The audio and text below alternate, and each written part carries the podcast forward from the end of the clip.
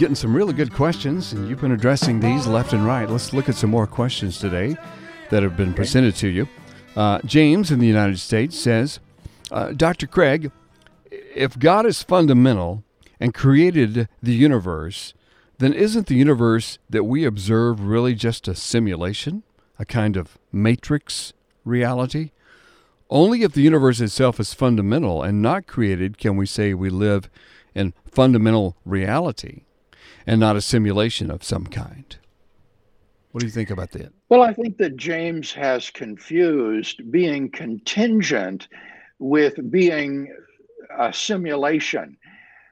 Um, what the Christian theologian wants to say uh, is that God exists and we exist, and both are equally real. It's not as though God have a, has a different kind of being than we do, and that we exist with a sort of ephemeral or simulated or virtual being that is illusory. Rather, the distinction to be drawn here is that God is a necessary being and we are contingent beings. That is to say, God is truly fundamental and uncaused and exists um, in every possible world, whereas we are dependent, created, and exist only in some possible worlds. And in no sense does contingency imply um, a mitigated degree of reality.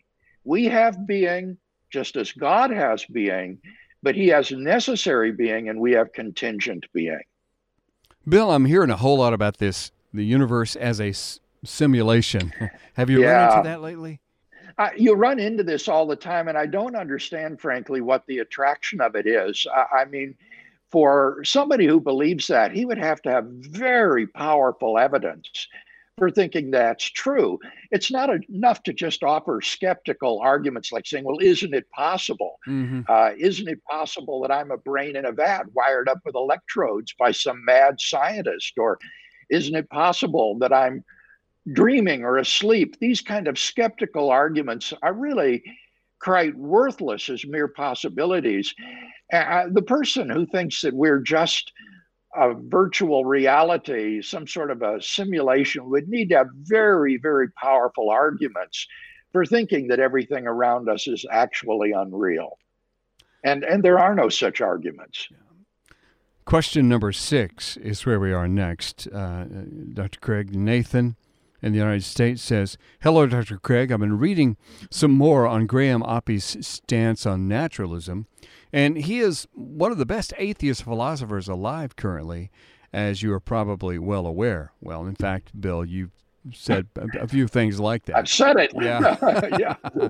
Uh, he wrote something about causal reality and its ability to have a cause, which Although he didn't write this explicitly where I read it, I interpreted it, its meaning as something akin to Russell's paradox. If causal reality had a beginning, could it, in principle, have a cause? I'm not so sure that it could. If we define causal reality as simply the set of all causes, then any cause established in causal reality would itself be included in causal reality. But then it cannot, at the same time be the source of causal reality. That would be like saying that causal reality causes itself, which is impossible. And so, if the naturalist claims that causal reality is simply the natural causal order, it seems like the theist cannot then say that the naturalist interpretation of causal reality itself requires or can even have a cause. Are there any non question begging ways for the theist, or, or really either side, to claim that their, that their stance is more coherent. now, as I listened to that, Kevin, I felt sorry for our listening audience because that would probably be very difficult uh, to grasp just hearing it read. Let me try to simplify what's going on here. Russell's paradox is one of the paradoxes of set theory that served to bring down and destroy naive set theory, which held that uh, if you can specify any sort of property, you can specify a set of all the things having that property. And Russell's paradox was well, what about um, the set of all sets? Uh, could there be uh, a set of all sets? And it turns out that that's a paradoxical notion because there couldn't be a set of all sets. It would be a member of itself uh, and, and therefore wouldn't be the set of all sets. And he's arguing something similarly here that if you say that causal reality is everything that is causally related, then there can't be a cause of causal reality. It would have to be outside of it. Uh, so there can't be a cause of causal reality if causal reality includes all the causes there are.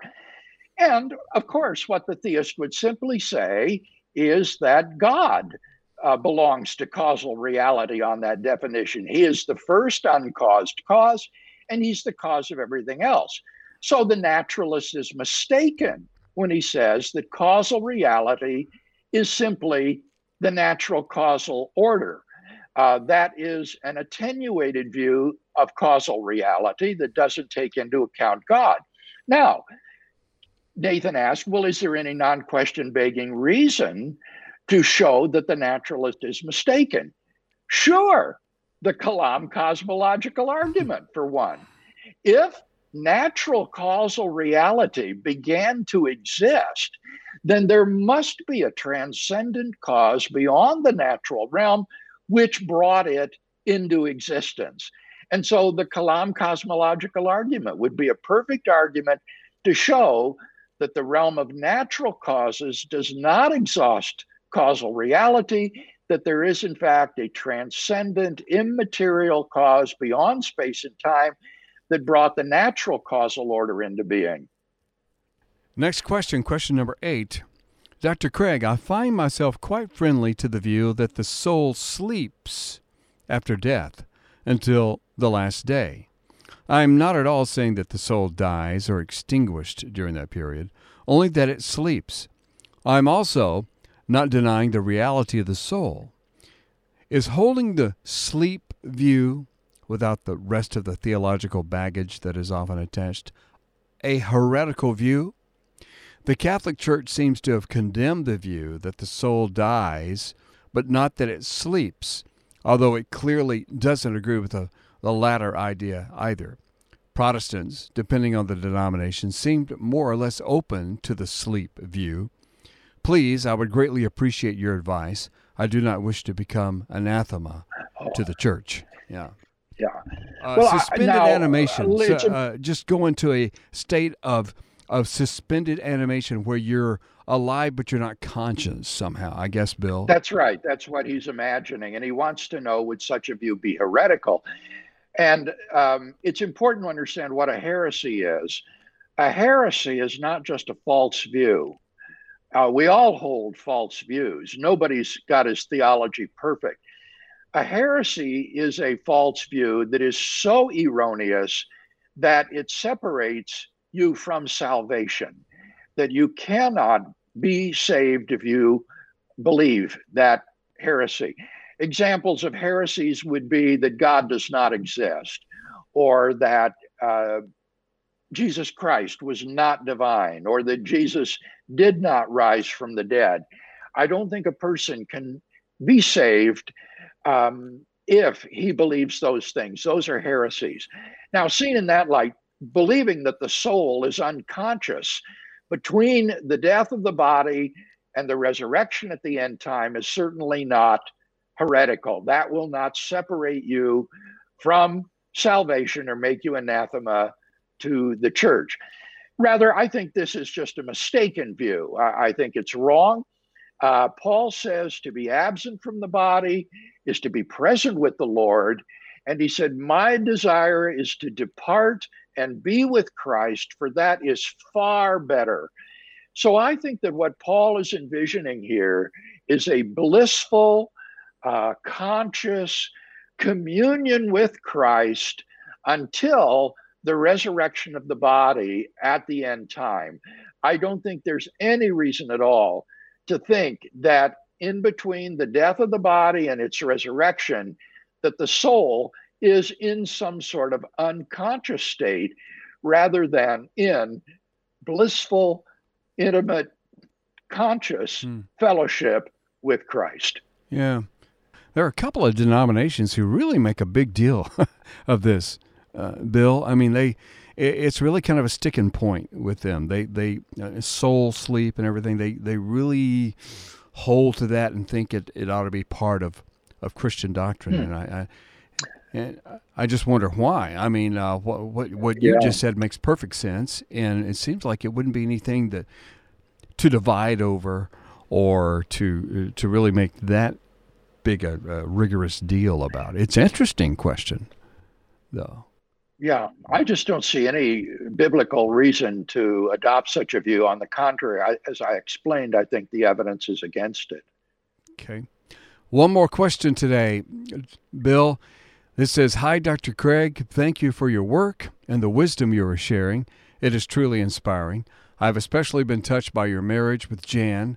I want to start dating with a Christian friend of mine, and we have talked about dating, but we want to take some time to make sure this is God's will before jumping into a relationship. One complication we have is that I have started university studies in another country, and my plan is to be studying abroad for the next seven years, after which I will return to my home country. So we have a question. According to the biblical view of marriage, should a couple be able to move in together after getting married? Uh, can we get married when we don't live in the same country? The two other options we have are either just keep dating for the seven years and, and not get married, or not start dating at all before our return, neither of which sounds like good options. Michael in the UK. I would say, apart from the difficulties of sustaining such a long term relationship while separated, there's no theological or biblical grounds for saying that a couple cannot live in separate countries. Um, I think we all know cases in which a man and his wife have often, for various reasons, been separated for long periods of time. Uh, and yet, in God's sight, they're still married and they still are faithful to each other uh, and abstain from any sort of sexual contact with other persons, but keep themselves chaste. Um, fortunately, with the internet today, it's much easier to have FaceTime and stay in touch with one another, even though you're separated by thousands of miles.